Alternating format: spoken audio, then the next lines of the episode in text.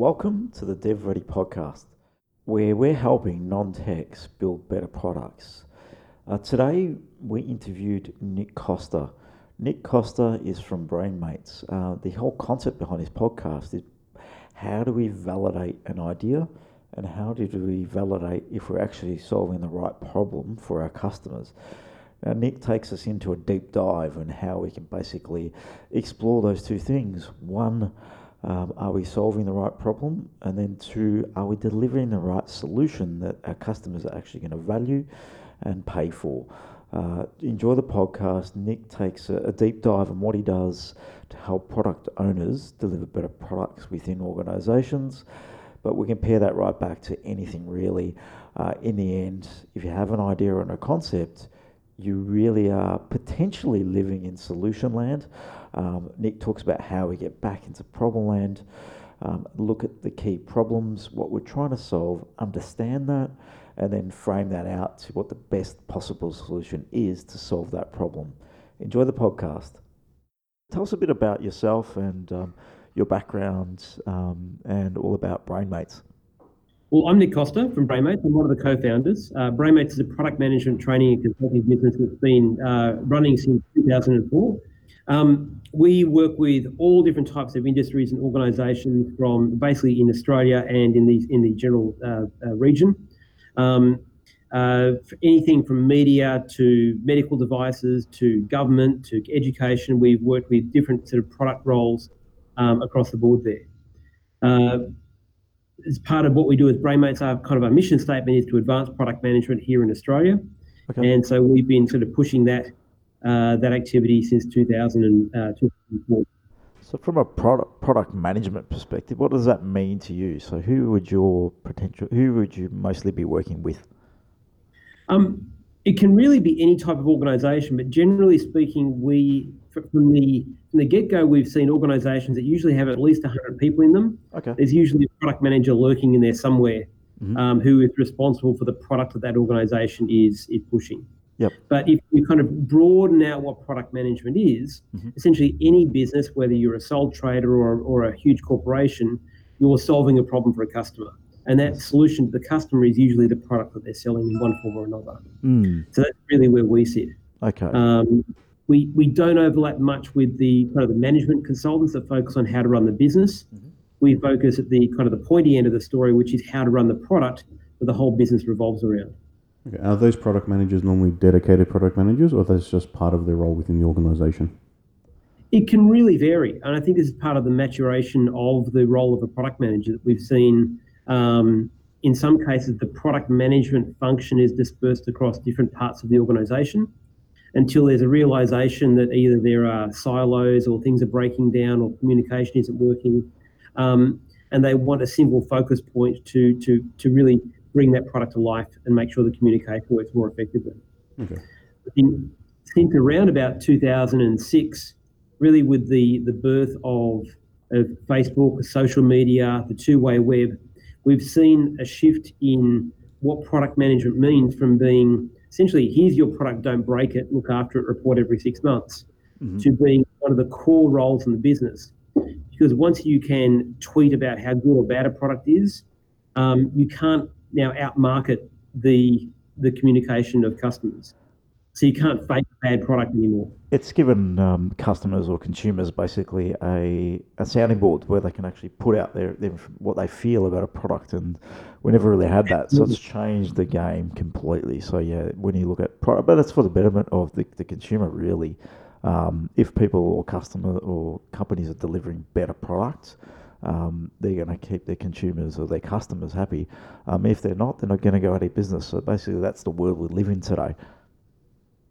Totally. And if you if you roll back the clock, what we used to see was the biggest brands in the world mm-hmm. would would be out marketing. So your yes. Coca Cola, your American Expresses, your cigarette brands, mm-hmm. they were massive. Mm. Um, now you see them in decline. You see product brands um, have really taken the ascension in the in the marketplace. Yeah, you no longer just can buy people or customers these days. Ads are just not the way to do it. Or you still need to be advertising, but your product needs to sell yep. itself. What do you mean by product brand? Well, if you see, I mean, we, we're all familiar, obviously, with how, how popular Apple has become. Mm-hmm. Um, Apple was a popular brand, but they never really sold themselves as a brand. They were good at branding, Mhm. but the the way they came to dominance was by delivering products that customers loved, Mm. Okay. um, by having by solving problems in the marketplace that no one else is solving, and then doing it better than anyone else in the marketplace. Okay. And so organizations like the you know the huge Googles, Amazons, and Apple haven't done any real marketing per se relative to the brand companies that are around, like you know your Coca Colas and what have you. Um, they've just solved problems that no one else is doing as effectively. I mean, I remember when someone tapped me on the shoulder and said, "Hey, you should try this Google thing out. It's pretty cool." and I thought myself a bit of an Alta Vista search engine, you know, Boolean search ninja. Mm-hmm. I tried Google. There was no clutter on the page. It was simple, and it just found stuff really easily. Mm. It was the best search engine, and it's continued to evolve that way. Yeah, it just sold Um, itself basically when people started using it. That's what it was. Exactly, and that's and that's what great products do. Yep. Great products pull customers in rather than having a marketing team trying to pull customers in. Yeah, if you're solving the cu- the right problem for the customer, they it will pull. So that's the massive advantage for the business moving forward. So now your at Brainmates, you've got a nice little framework that you work in. I'll just explain a little bit about that framework and what that means around. You've got the ideate, the design, the implementation, and just Yep. just a quick summation about that, and we'll dive a little bit in probably into the ideation components. Sure. Well, I think one of the one of the challenges a lot of people in product and many organisations have is they don't have a consistent way of attacking um, the flow from an idea through to a sort of a business case or a business justification, or and then through onto a project. Often organisations kind of start with a project to make something, and that's Yes. where the kind of the formalisation of it begins. So the the BrainMate sort of product management framework um, brings together a lot of the often fairly fuzzy activities at the start. So we step into ideation, which is kind of a, a formalization of, of people coming together with a spark of an idea. It's super lightweight. Okay. Um, we then step through what we call our innovation phase from there, which is to say, do we think this idea has any legs in the marketplace? Could it represent an opportunity for our business? That's The more the second- business case building component, right? Absolutely. Yeah. We want to make sure, or actually, it's actually just half of the business case. Okay. Because there's a big chunk of an idea we don't know at that early stage, which is how are we going to build this thing? Mm. Um, and too often, we when we talk about ideas, and we'll come back to this, I'm sure, a little bit later on. Um, when we people talk about ideas, they almost always talk about a solution to something. Yes. We want to make sure that there's actually an underlying problem that those solutions solve.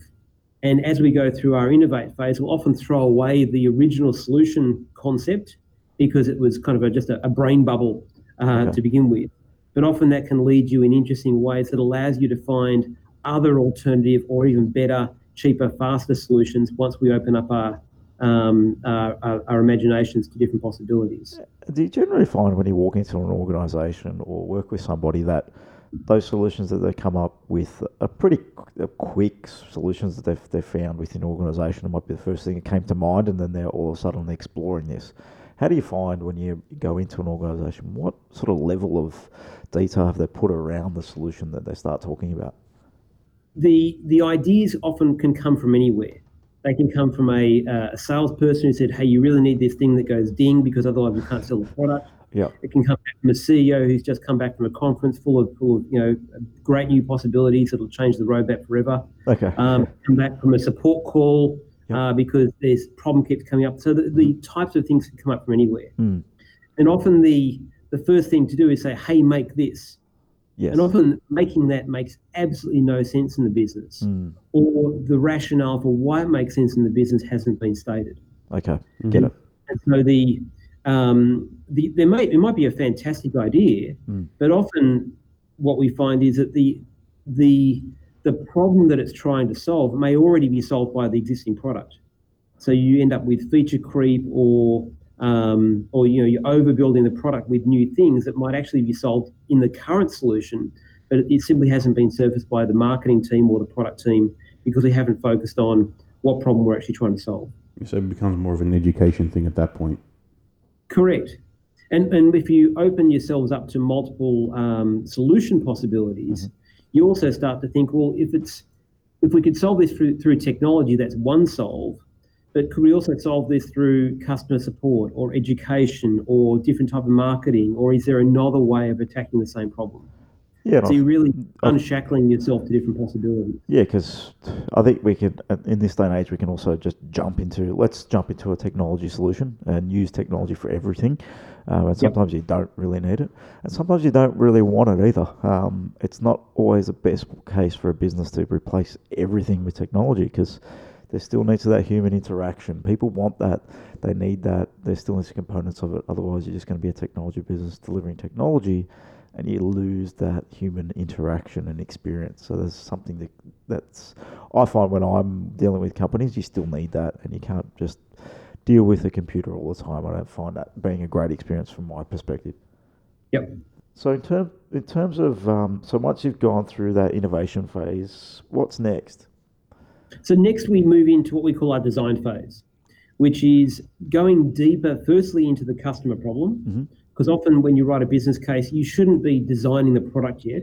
Okay. So you don't really know all of the details. Mm. And often, you know, the, the, the kind of the, the, the, devil's in the detail. You'll find lots of things that you didn't anticipate. Yes. And just a, sort of a, probably a, a well-known example, um, if we look at Uber just as a, as a quick example, there's not many people who would necessarily have said before Uber came out, boy, I really love getting a cab.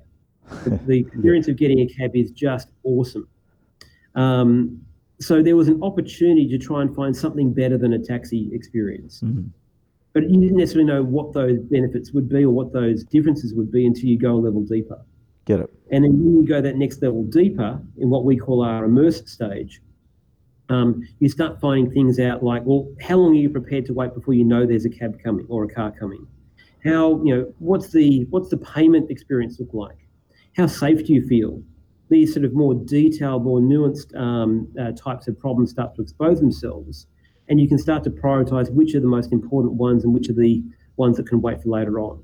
Okay. And so they still fall under the banner of the original sort of in, in that particular case the, the big idea, mm-hmm. but now you need to work out well which which more granular problem are we solving, and what could be the potential solve for it.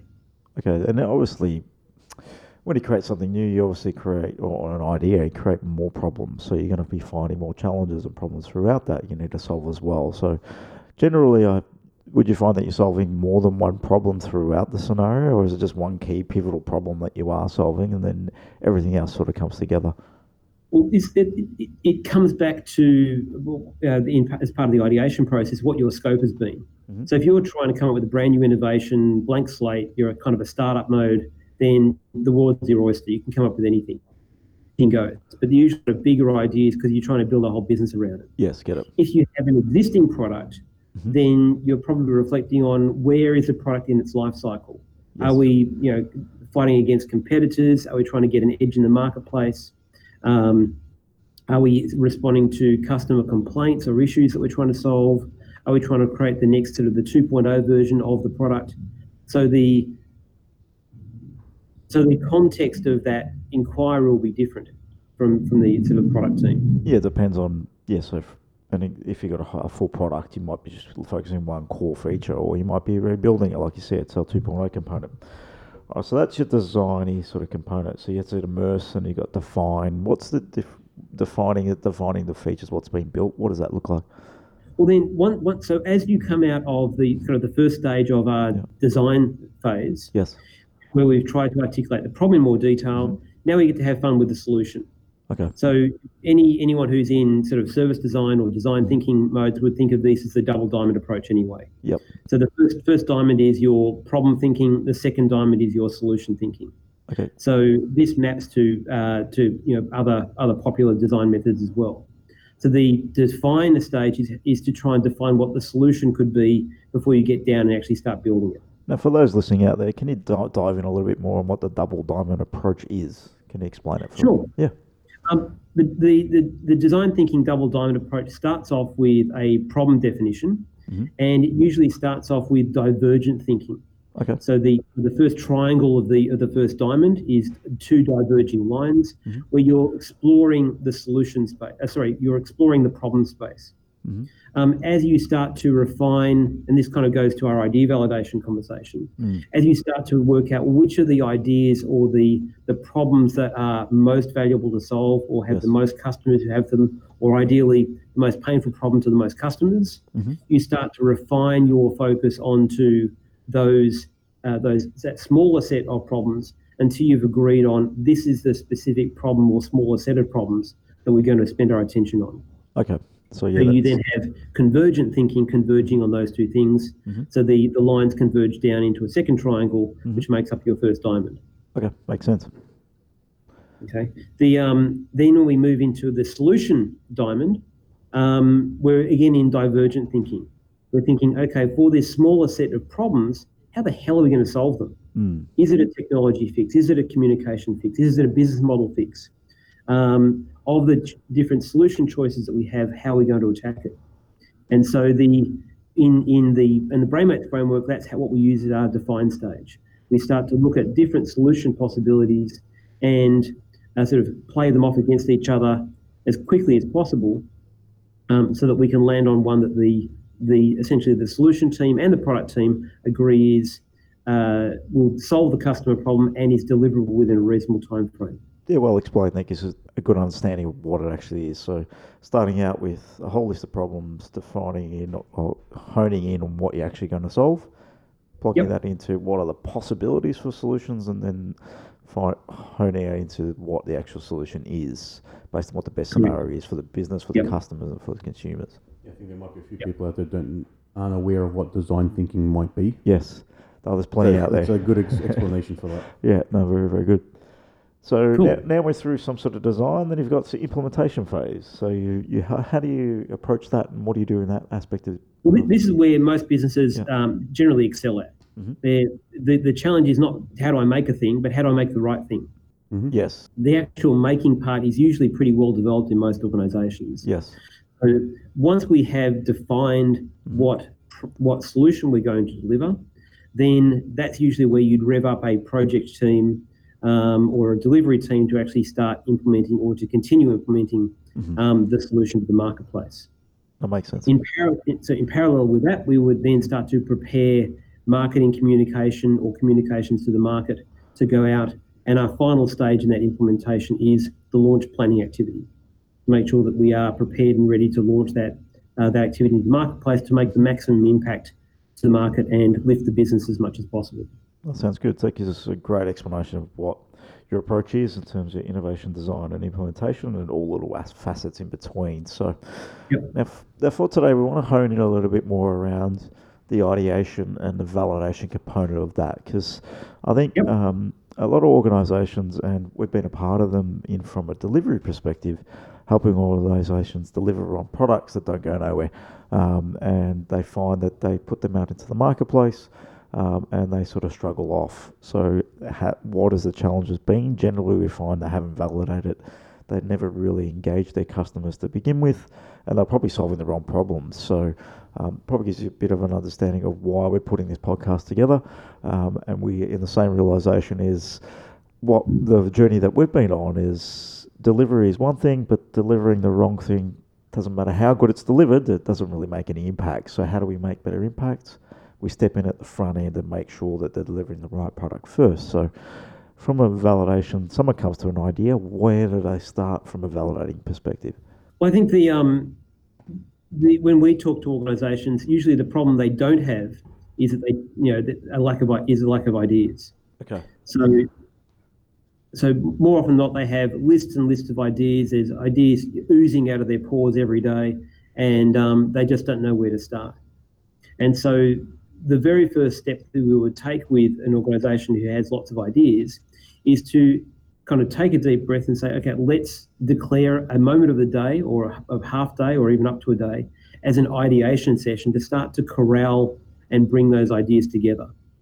So it could be that you're just pulling ideas that people have already had, Okay. or you're actually sort of brainstorming and triggering new ideas. You can tread either way you like. Mhm.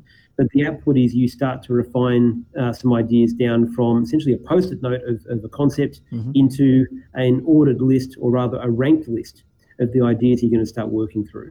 In terms of ranking ideas, where would you start from a ranking perspective? What um, metrics would someone use potentially to rank an idea from? This is a great one. To this is something we might leave to later. Well, there's, there's actually one step before we rank them Mhm. that we would go through, which is to to make sure we have the right information, that we're actually ranking them on the right kind of uh, thinking. Get it? Yeah, get it. So, so often if you look through someone's sort of backlog of ideas, um, what you'll see is a bunch of feature requests or ideas or things to do, their tasks or their solutions. Mhm. And they're fantastic. There's, there's usually some really good intent behind them. But the first thing to do is to kind of tip pause and ask why it, why should this idea even exist? Okay. And we and we use a, a little tool, really simple little template, um, which we call our idea pad. Okay. And the way this works is a, it's a circular um, uh, template. Yep. In fact, if, if people who are listening go to brainmates.com.au slash idea dash pad, um, they check it out will be able to download a copy of this Yep. and see it for themselves. And so the the idea pad essentially has five or four quadrants and one uh, circle in the middle. In the circle in the middle, you put your idea, just as a, a placeholder, um, and then each quadrant asks a question.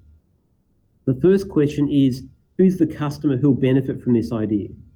And that could be an internal customer if it's a business opportunity. Mhm. It could be an external customer. And the more specific you can be about that that uh, that answer, the higher fidelity that the outcome will be.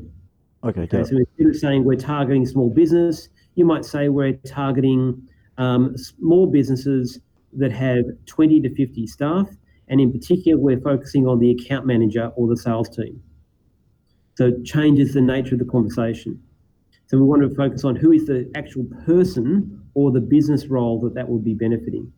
The, the second um, question is for that particular target market or customer group, what problem are we solving for them? And this is probably the hardest question to answer because people immediately jump to, well, we're trying to make things better, faster, and easier for them, which isn't a problem. No, it's not a problem at all. That's a benefit. Exactly. So that'll be the benefit. Hmm. What we really want to get down is to actually asking the uncomfortable question what really is the problem? And this is where a lot of ideas simply evaporate. You think something is a cool idea and you go, Hmm. well, actually, that problem isn't very strong or it isn't really a big enough problem to care about. Okay. People won't exchange money for it. Mm. So let's pack that one up right away.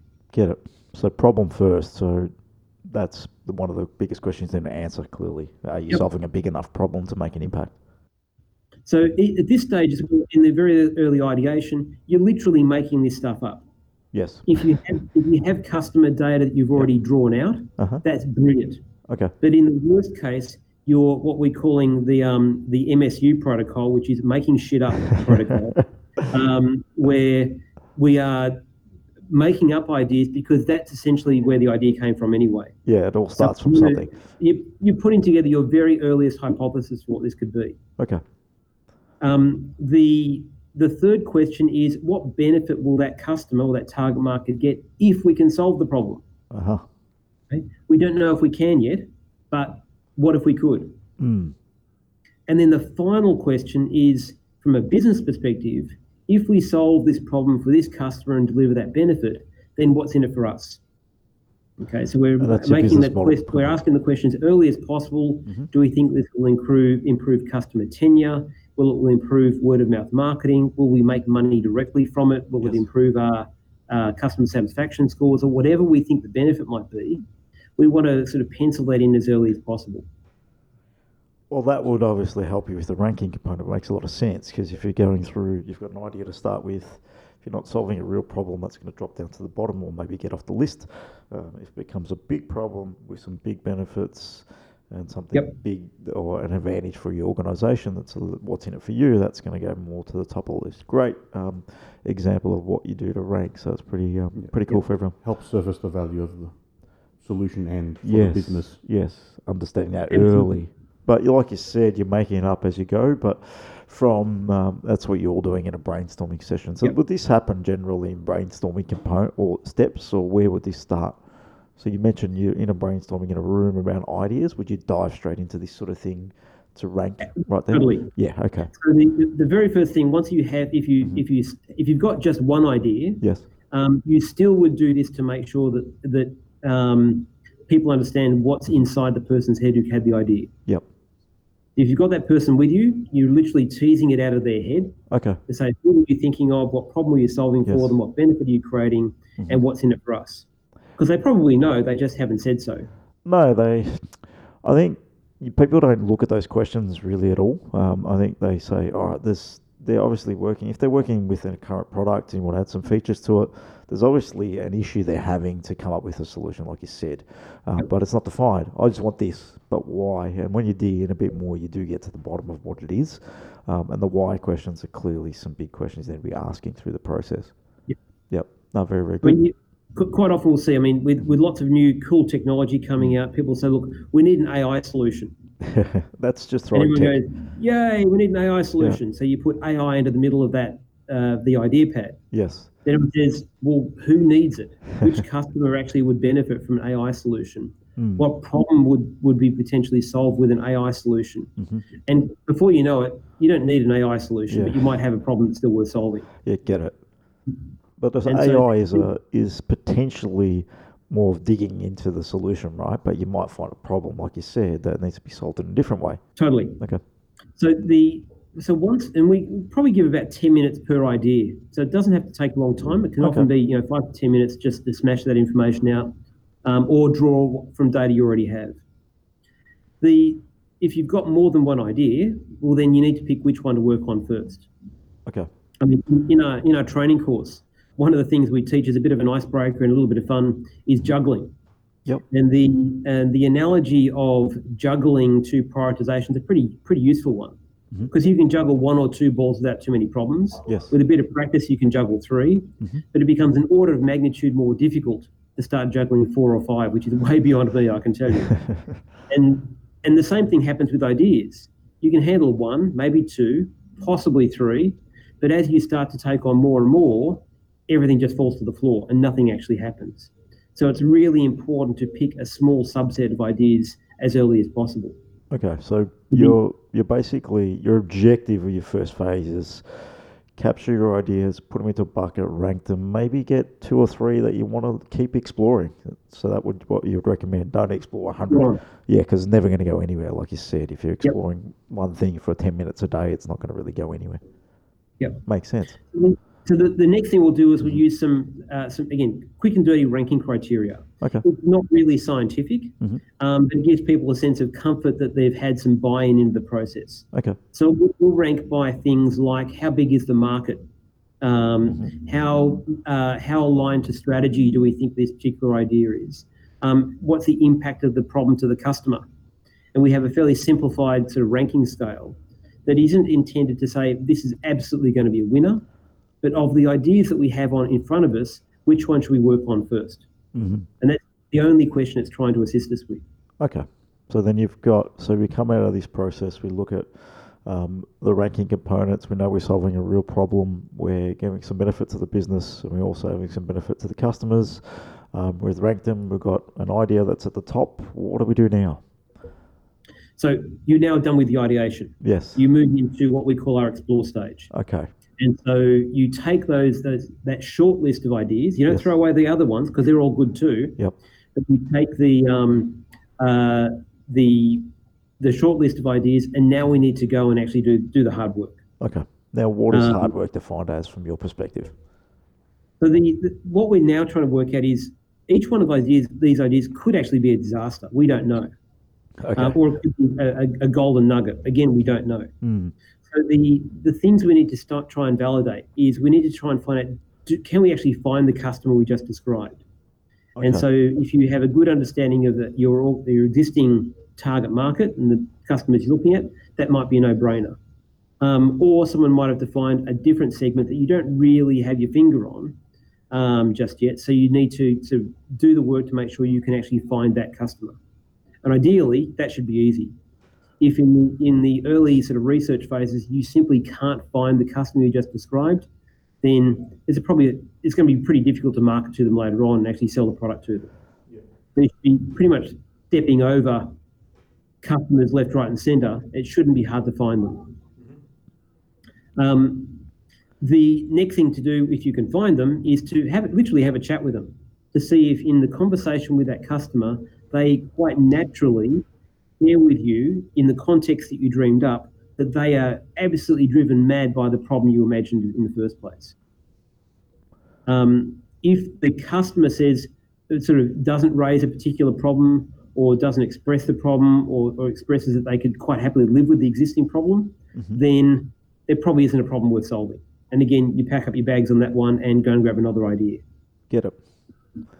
So what the kind of things you're looking for now are you want to find a, a clear target market that mm-hmm. you can access, and you want to have the the problem is raw and painful to them on a regular basis, or if it's not regular, um, it might be at a critical moment in time. Um, I mean, I think you know, just reflecting on an insurance product at the time we're experiencing bushfires here in in Australia, mm. um, the people aren't going to be making insurance claims every day, but when they do, boy, that's got to really work easily for them so they can get their life back on track. Yeah, correct. So that critical point in time might be a a key problem to solve for them so that they're able to get their lives back on track. Okay. So it can be infrequent but really important, or frequent but not that important, but enough of a pain point that people want to address it. Makes sense. And it's all dependent on numbers then too. So if you can find a, a herd of customers out there that have the same problem and they express that they're interested, then that idea is clearly worth exploring even further. That's right. Yeah. That's right. Okay. So obviously the, the, the, the sweet spot we're looking for is a large group of customers yep. that have a really burning problem that they're willing to exchange something of value for to have solved. Okay. So that's that's the holy grail of what we're looking at when we're trying to yep. and create a product, basically. Yeah. That's right. One customer with a low value problem isn't probably isn't worth working. No, stay away. If it happened to be the CEO who wasn't going to pay for it anyway. Makes sense. very very good. So yep. we've, we've got to the point where let's let's play this out. We've um, we've got a problem now which has a herd of customers that really have a burning problem and a burning desire to actually pay for a solution. Um, we've actually validated a concept, an idea from a point, um, but that's the idea, right? So, is are we uh, at a solution yet, or are we still looking at more problem focus here? We are not even close to the solution. Yeah, that's what I um, gathered um, based on this conversation. Yep. Yeah. So at this point, what the, you've actually got um, the most important part of the story uh, resolved. Yes. If at the, at the, earliest stage, you can sort of go to the rest of the business mm-hmm. and say, we have uncovered yes. a, a burning problem that a significant market size or a significant marketplace has that is currently unsolved by anybody, including our competitors. What you're basically saying is there's gold in these hills. Let's go for it. Okay. So we don't know how we're going to. We don't know how we're going to get there just yet, mm-hmm. but it's worth the journey. And uh, and I've you find that there is a realization in the, the broader marketplace that um, starting at problem first is really what people need to do, but not necessarily what everyone does. So um, it's really about investing quite a bit of time into that stage so then you can walk out of it and comfortably design a solution that's going to solve that problem, not just design a solution that you think is going to solve a problem for some customer that may add some value at some point. So validating, Absolutely. yeah. So uh, and, and this is where mm-hmm. the kind of the, the problem validation mm-hmm. early is a huge uh, sort of economic saver. Yes, you can you can iterate on solutions. Mm-hmm. You know, literally, it's like you know playing in traffic with your eyes closed. Yep. You can get across the road occasionally without getting smashed, but chances are you're going to die in the process. get it. Um, and it's a bit like you know just building solutions without looking at the marketplace. Yes. You build it, and not only do you fail fast, you fail catastrophically mm. and expensively. Yeah, it does cost a lot of money um, when you're building product. If, on the other hand, you are open to the idea that your idea was a dud to begin with, but you don't know yet, mm. um, you test it with the market in the in, from the perspective of does it actually solve a problem? Mm-hmm. If it doesn't solve a problem, then you've saved an enormous amount of time, money, and effort, mm. um, not building a solution to a problem that was never there in the first place. Now, based on that point, um, do you find a bit of pushback still in the marketplace when you have that conversation around solving the right problem and focusing on that, and investing quite a bit of time researching and planning and speaking to customers and all that aspect? How do you find the uptake from that perspective? Um, it's really tough. Yeah. Um, it's really tough Mm. in in the sense that people think their ideas are awesome. Yeah, and that's probably People get really invested in their idea. Yeah. So of course it's awesome, and the more senior you are, the more awesome your ideas are, Mm, yeah. which almost always a lie. yep. It's a fallacy. Yeah. And I think the the best discipline you can bring to that is to accept that your ideas are likely to be crap most of the time. Okay. So start And- there. And as a starting point. yeah. Which is not to say everyone's ideas are crap, it's just that they're they're made up. Yep. And so as a, as a starting point. So we want to sort of iterate and learn as early as possible. Okay. I think the the organisations we've seen who have started to adopt more of a sort of an open learning and I guess the the scientific method to that early um, learning stage Yes. are the ones that actually accelerate faster once they um, uh, once they kind of get a head of steam behind them, as Yeah. opposed to organisations that are almost literally polluting their their product catalogue with Uh-huh. ideas that, or, or solutions that suck. Yeah, and if you have one failed solution, it becomes more difficult to get budget for another solution, right? So, um, and it becomes more challenging to keep innovating. And then sometimes an organisation might say, "This is just too hard. We'll stick to what we know," um, and that's pretty much shooting itself really in the foot in terms of where they're Yep. going and what's happening in the marketplace. The, the, the other benefit you get from understanding the problem first is you get a value proposition straight Yeah. out of the gate. Mm. Um, so you don't need to work out what the solution is going to be. You can simply say, for a particular target market Mhm. who has this problem, Mm. if we solve it, we'll deliver this benefit, which are the bones of, Yes. of any any value proposition. Um, and you know the uh, Amazon are uh, are rumored. I, I haven't seen the evidence myself, but have the concept of the um, the the PR release before we actually build the product. And effectively, that's what we're talking about. Have a value proposition before you start building anything, um, so that you can deliver that value proposition when you have the product completed. And there's nothing. Anything. I, I think there's a bit more of that happening, um, where you test co- um, concepts, and when you try to Yep. find a customer, how would you find your customers that you're actually querying? So you mentioned if you can't find your customers, it's been challenging. But if you pair it back and people are looking at, all right, maybe we're working with their customers daily, it becomes easy, right? Uh, so you can query them. But if they're in a slightly new marketplace and trying to establish an idea that's slightly outside their realm, what would a step be to actually find some customers? Would they jump online? Would they start making calls? Where would be an approach that you'd recommend there? The, the very first thing we do is we Yeah. try and capture as much information about the the target market as we can. We capture Okay. all of the assumptions that we need. Yep. Um, and again, we we'll often invoke the MSU protocol to do that, uh, to, to, to kick things off. Yep. But very quickly, that market segmentation will be refined when we start looking for and finding customers. So if you were looking for, um, again, just using Uber as an example, Yes. if you wanted to see stressed people trying to get away from the airport, hmm um, and you, you thought that would be a great opportunity for Uber, Yes. um, then as soon as you put that context around it, where are you likely to find those people? At the airport. Standing in are a it's gonna be taxi the airport. Yeah, correct. So Mhm. as you start to kind of zoom in Mm. your uh, your definition of the customer, the method for finding where those customers are likely to be becomes a lot easier. Get it. Um, and so you know, it could be physically going to a location where they're likely to be. If you're in a retail environment, go to the retail environment. If it's a if it's a community of interest that you don't normally sort of uh, circle in, then find those communities online. Find one person in that community. See if you can be invited in.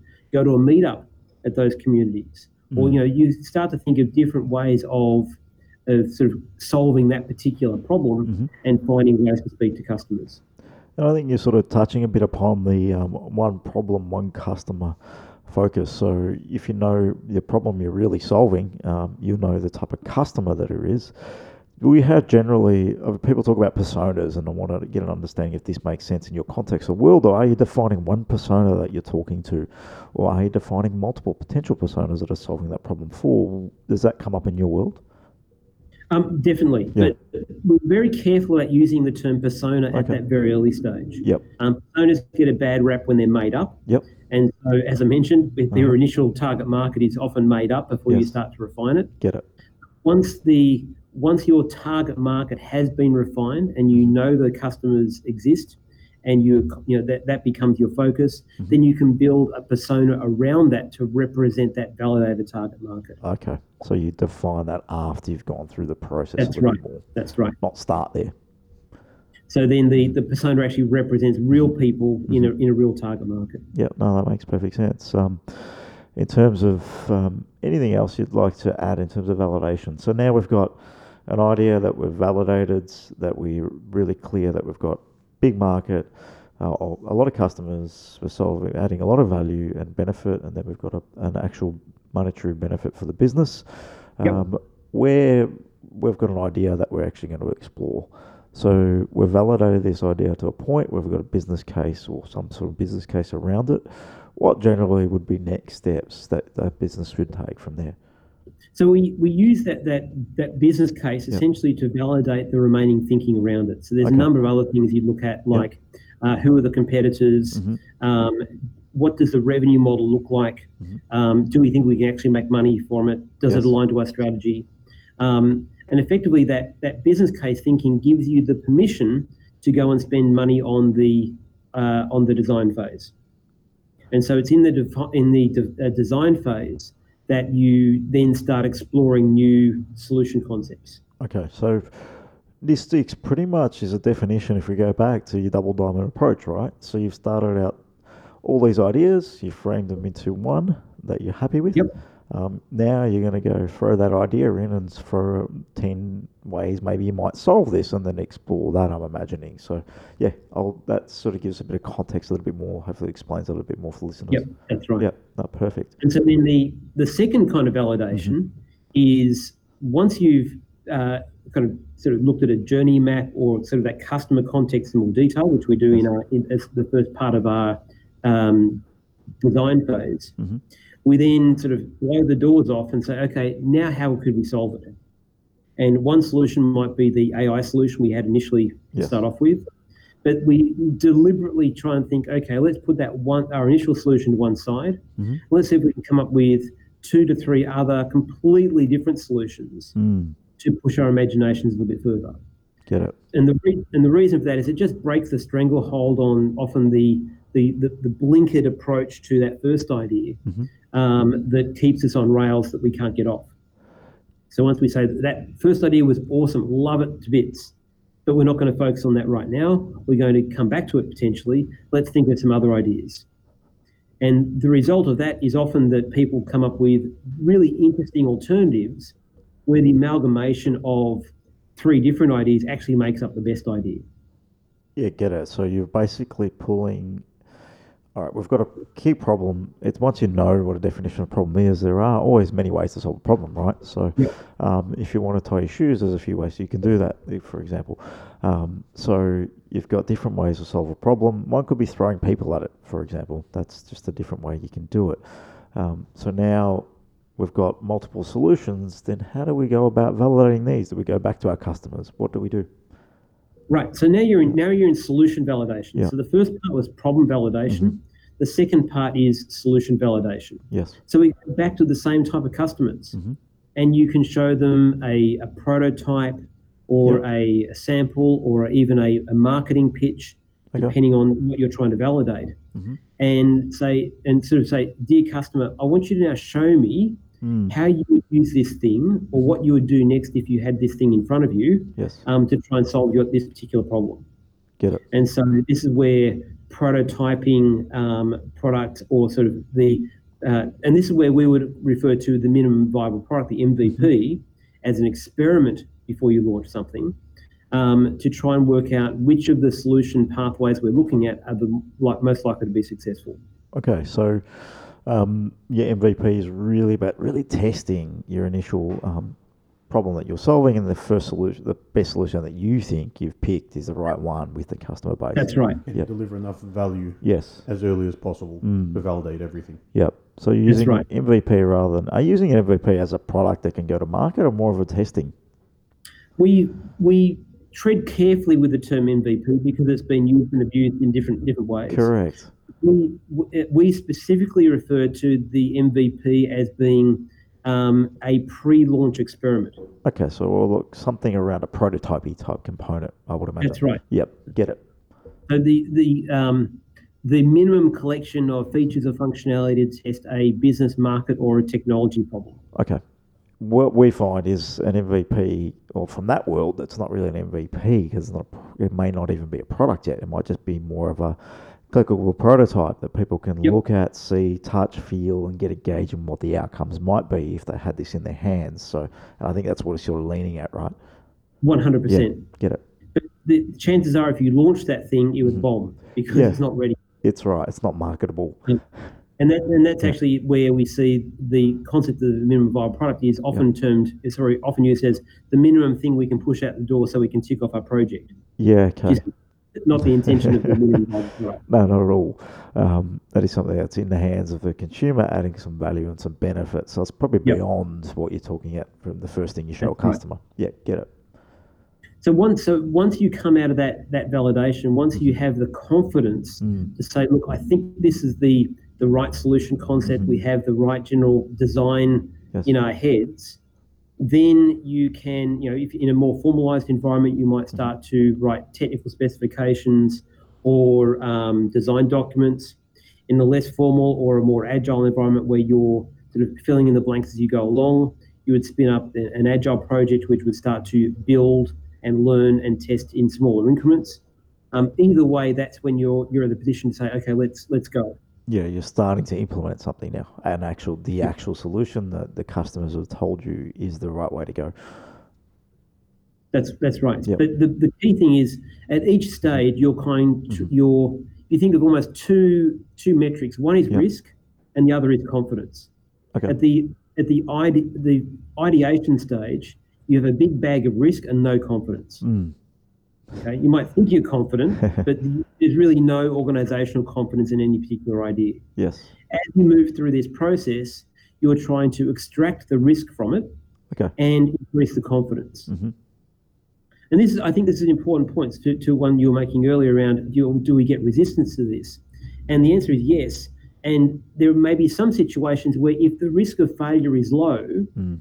all of the effort required to go and speak with customers and sort of stuff around um, delaying the process Yes. may simply not be worth it. Okay. So it might, might be something at the front end that you want to be looking at, um, establishing what is the risk behind us actually implementing a solution to Yep. this problem that we think is a great idea. If it's a weak Yep. turnaround, it's probably not worth investing in. And then it's just Yep. test it and see what happens. a, probably a, a trivial, but probably Yeah. maybe a little fun example. Yeah. I've got an 11 year old son who was making breakfast for himself this morning. Yeah. Um, he wanted to make himself toast. Yep. Considered two experiments. He wanted to put uh, chili sauce on toast. Nice job. That's a pretty lightweight experiment, and the Yep. cost of failure is low. yeah. a Couple of toast to Said, bin. I want to put a nice toaster. Yeah. Then I might have said, no, that's not a, an experiment you really want to try out. so the kind of the, the cost and the risk of the experiment needs to be weighed off against the the potential impacts. okay.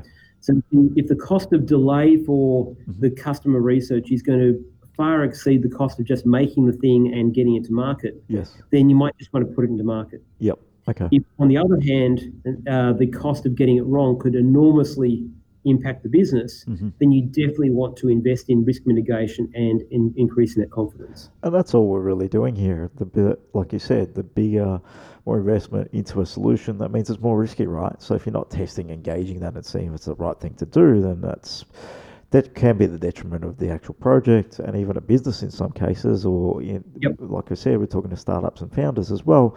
Um, they may solve the wrong problem and invest people's money, their own money, into something that's never going anywhere. Um, so that is a big challenge that people need to look at. What is the risk? And then I think like you said, if there's a massive risk there for you or for your business, um, you want to be digging in and actually querying the customer first, making sure you're solving the right problems, so you're not, so you're reducing your risk. There's no guarantees, right? So in the end, we can build a product and still the customers may have said, yeah, this would be great, this is the benefits, but maybe there's not as much uptake as you expected. Mhm. But at least um, you've gone down that journey and you haven't got no customers at all, and you've added um, some value to some people. So there's always risk in any product development. Totally agree. Yeah. And the kind of the, I guess the last part of the validation, or the um, is you kind of aside from testing versus validation. So the the testing would be when we're going through the implementation phase. Did we actually build a product the way we said we are going to build the product? Yes. Um, does it technically do what we said it was going to do? Mm-hmm. Does it solve the problem we said it was going to solve? Which is essentially product testing as opposed to marketplace validation. Get it. The final validation is just after you've launched. So, okay, we've launched it, people are actually using it. Um, does it in fact do what we said it was going to do? Is it solving the customer problem? Mm. So as the the product kind of continues into uh, from launch into its product life cycle, we'll continue to to test and validate whether our original assumptions still stand up. Yeah, because Um, in, in the end, you you you put this solution in the hands of the customer now, so they have it. Um, but not not necessarily means it's solving the problem in the right way still, because the customer generally doesn't know what they don't know um, until they get something. So we find that once you've got a product in the hands of somebody, then um, you start getting additional feedback as to, oh, this could add some more value. And then you're doing the same process again, really, because then you're getting Yep. new ideas into the whole bucket, and then you're starting that process again, from what I'm imagining. That's right. Yep. And as new competitors come in, the value of the, the Yep. features or functions you put in initially Mhm. will start to decrease in value Yes. because those damn competitors start copying what you were doing or or solving the same and similar problems. Mm. It becomes an ongoing arms race Yes. through the product life cycle to Yep. come up with an even more valuable problem to solve Mhm. or to solve it you know better faster cheaper Yep. um, for for those same customers That's some really good insights there, um, Nick. So hopefully that's had some value to some of our listeners in terms of what it might look like to actually validate from a full idea, right, from ideas to uh, then starting. All right, you might have an idea for a solution, but let's pare it back right back to a problem. Um, and what is the real problem we're trying to solve, and does that problem add value? Once we know that, we've validated that, we jump into what is the solution, validate those, and then we go through to delivery. I think, um, and at that point, you might find, and what we've found is um, generally when you're validating, you might validate solutions, and you might find that that generally might fall off, and then that idea gets scrapped because it doesn't actually work anymore.